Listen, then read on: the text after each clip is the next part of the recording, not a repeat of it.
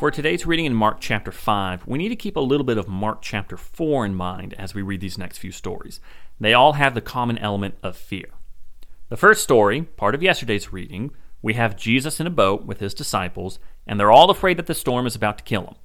Jesus, meanwhile, he's asleep at the stern. Now remember, at least four of Jesus' apostles are experienced fishermen who live their lives at sea.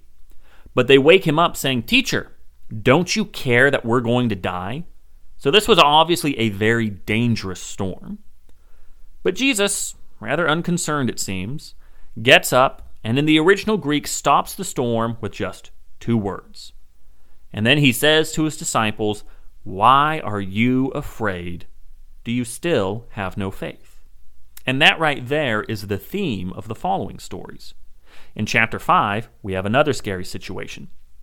We're told of a man who lived in the tombs, and no one was able to restrain him anymore, not even with a chain, because he had often been bound with shackles and chains, but had torn the chains apart and smashed the shackles, and no one was strong enough to subdue him.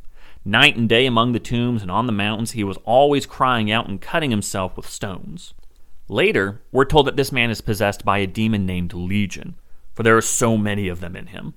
And Matthew's account adds the lovely detail that this guy's also naked. So we have some naked guy. He's possessed by a legion of demons. He tears apart chains and shackles and enjoys hanging out in graveyards so he can scream all night. Honestly, if I saw that running towards me, I'd be running the opposite way. That's terrifying.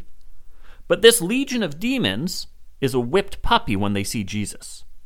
Notice all the things that this demon possessed man is doing in verses 6 through 13.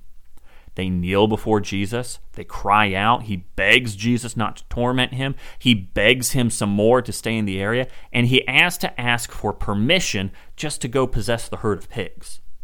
So when Jesus heals the man, and the rest of the town comes out in verse 15 and see the man who had been demon possessed sitting there, dressed and in his right mind, they were afraid. And no wonder they're scared. If you're terrified of this guy, the demon possessed naked dude, what does that say about the one that he's terrified of? And then after that, we have two other stories kind of interwoven with each other. Mark likes to do this at times. He'll sandwich one story within another. In verses 21 through 43, we start with Jairus, a leader of the synagogue, asking for his daughter to be healed. But we're interrupted by the story of the bleeding woman being healed. Then we get back to Jairus. So whenever Mark does this, we need to interpret each story in light of the other. Jairus, he comes to Jesus begging him to heal his daughter who's on the brink of death. But before we get to Jairus and his daughter, we're interrupted by a woman with her own problem. Starting in verse 25, now a woman, suffering from bleeding for 12 years, had endured much under many doctors. She had spent everything she had and wasn't helped at all. On the contrary, she became worse. Having heard about Jesus, she came up behind him in the crowd and touched his clothing. Now, her bleeding would have made her unclean under Jewish law, and anyone that she touched would also become unclean. But she takes the risk of public shame and having the crowd turn on her, and she heads into the crowd, everyone jostling one another, desperate just to touch the hem of his garment. And once she does, she's immediately healed.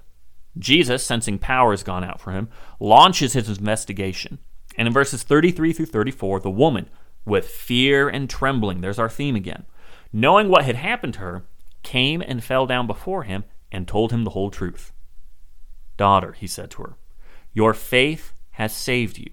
Go in peace and be healed from your affliction. Faith overcoming fear.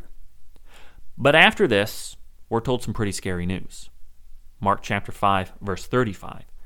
While he was still speaking, people came from the synagogue leader's house and said, Your daughter is dead. Why bother the teacher anymore? You remember Jairus? You know, he's the one who kind of started this whole deal. Well, on his way to Jairus' house, Jesus gets distracted. There are too many people. He launches this investigation into who touched him, prompting his disciples to say, You see the crowd pressing against you, and yet you say, Who touched me? This is ridiculous, Jesus. We need to move on. But then he also has the conversation with the woman, and each second that passes is another second closer to Jairus losing his daughter, until finally it's too late. His daughter is dead. Why bother Jesus anymore? But that's when Jesus kicks it into gear. In verse 36, when Jesus overheard what was said, he told the synagogue leader, Don't be afraid, only believe. So they head to the house, they kick out all the people who don't believe in Jesus, and they raise his little girl from the dead. Now, all of these stories are telling us about the kind of faith that we need to have, the kind of faith that is going to overcome our fear and reach out to Jesus no matter what.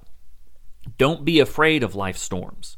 Your faith in God is going to keep you secure in the worst that life has to offer. Don't be afraid of demons, the devil, or any other power.